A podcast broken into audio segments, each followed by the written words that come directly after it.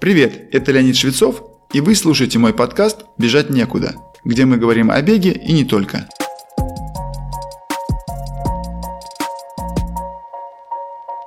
Воспаление подошвенной фасции или плантарный фасциит – актуальная проблема для бегунов по всему миру. Об этом говорит тот факт, что спортивные травматологи в других странах довольно часто имеют дело с такими пациентами. Даже автор известной многим бегунам книги «Рожденный бежать» Кристофер МакДугал упоминал, что для него это было серьезной проблемой несколько лет назад. Для начала несколько слов о том, что такое подошвенная фасция. Это соединительно-тканная связка треугольной формы плоского сечения. Она прикрепляется сзади к пяточной кости с подошвенной стороны, а спереди к костям плюсны, тоже снизу. Ее функция – поддержание продольного свода стопы. Но было бы неправильно изолировать только это назначение подошвенной фасции. По сути, она является продолжением задней мышечно-сухожильной группы тела человека. Эта группа начинается с затылка, проходит через шею, спину, ягодицы, заднюю поверхность бедер и голеней.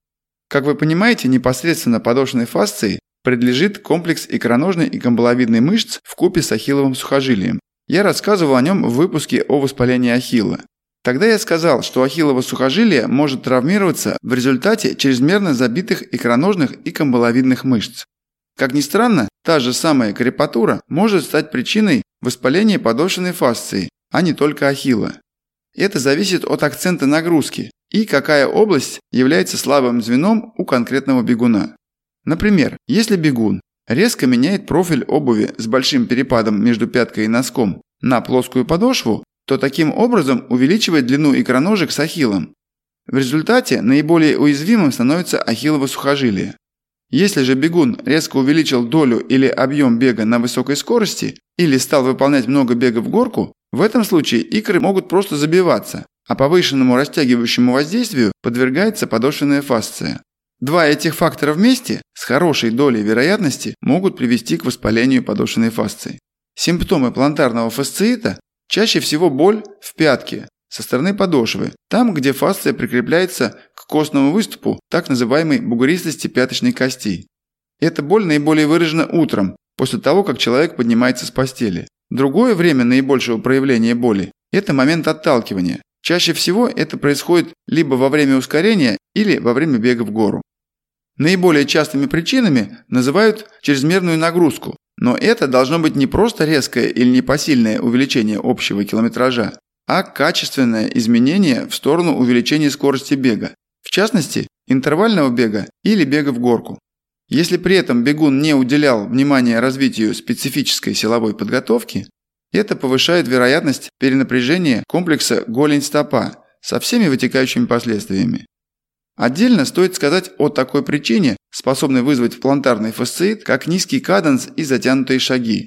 При такой технике бега фаза опоры занимает существенную долю цикла шага и увеличивает растяжение всех связок и сухожилий, в том числе подошвенную фасцию. Что же делать бегуну, который обнаружил у себя вышеперечисленные симптомы? Как я всегда напоминаю, самой хорошей мерой будет визит к спортивному травматологу. А при невозможности найти такого, хотя бы к обычному ортопеду. Цель этого – иметь диагноз, поставленный врачом или специалистом в области спортивной травматологии. Когда он поставлен, есть несколько рекомендованных лечебных мероприятий. Все они направлены в первую очередь на снижение воспаления. Ткани человека способны к самовосстановлению при условии снятия нагрузки. И чтобы помочь этому процессу, надо добиться снижения воспалительного процесса. Первое – это термопроцедуры. В первую очередь лед. Он может быть в форме пакета с кусочками льда, который надо наложить на наиболее болезненное место на подошве, либо заморозить воду в бумажном стаканчике и катать его стопой. Продолжительность 5-6 минут на процедуру 2-3 раза в день. Второе. Прием противовоспалительных препаратов типа ибупрофена. Только надо помнить, что принимать их следует после приема хотя бы небольшого количества пищи и не дольше 5-6 дней подряд. Третье.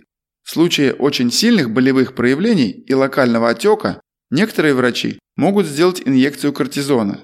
Конечно, это должно быть выполнено исключительно в рамках медицинского учреждения и только по назначению врача. Четвертое. Относительно новый метод – инъекции плазмы, обогащенной тромбоцитами. Этот метод имеет меньше побочных эффектов, чем инъекция кортизона, но, как понимаете, доступна далеко не везде. Все упомянутые меры относятся к медицинским. Есть еще как минимум одно действие, которое можно и нужно предпринять при первых намеках на какие-либо болевые ощущения.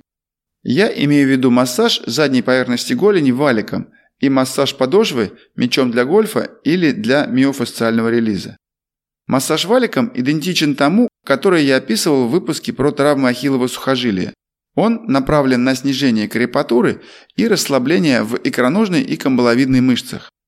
Выполняется он сидя на полу, когда спортсмен совершает прокатывание голени валиком от места перехода ахилла из круглого сечения в плоское, вверх до верхнего края икроножной мышцы.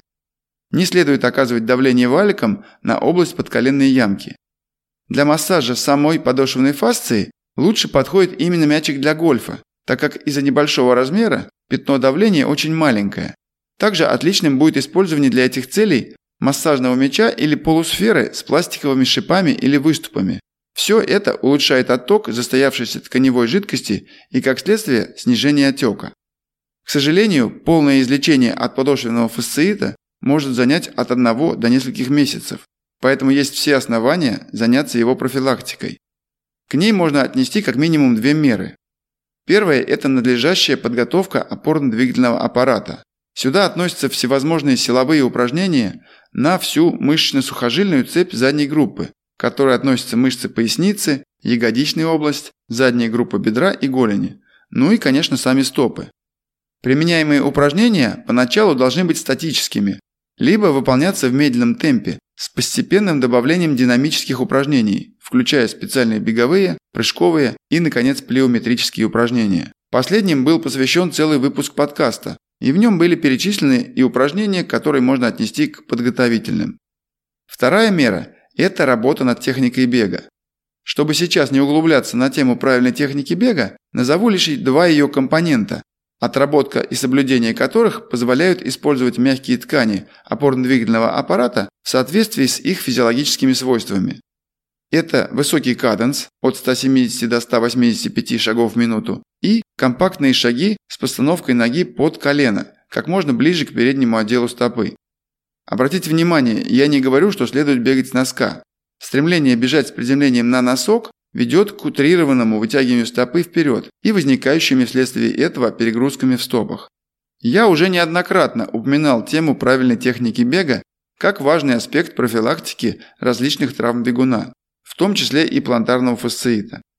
Итак, чтобы не столкнуться с проблемой беговых травм, тренируйтесь сбалансированно, комплексно, без чрезмерно быстрого увеличения нагрузок.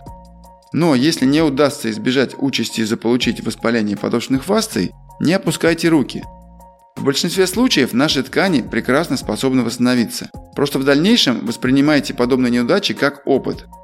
У каждого бегуна может быть какое-то слабое звено, надо просто обратить на него внимание, а именно укреплять, развивать и предпринимать профилактические меры. С вами был Леонид Швецов и подкаст «Бежать некуда».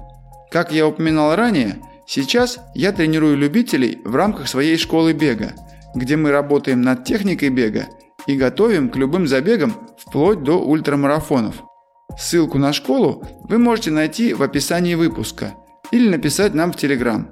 Присоединяйтесь к нашей группе ВКонтакте или Телеграм-каналу. Там много полезного.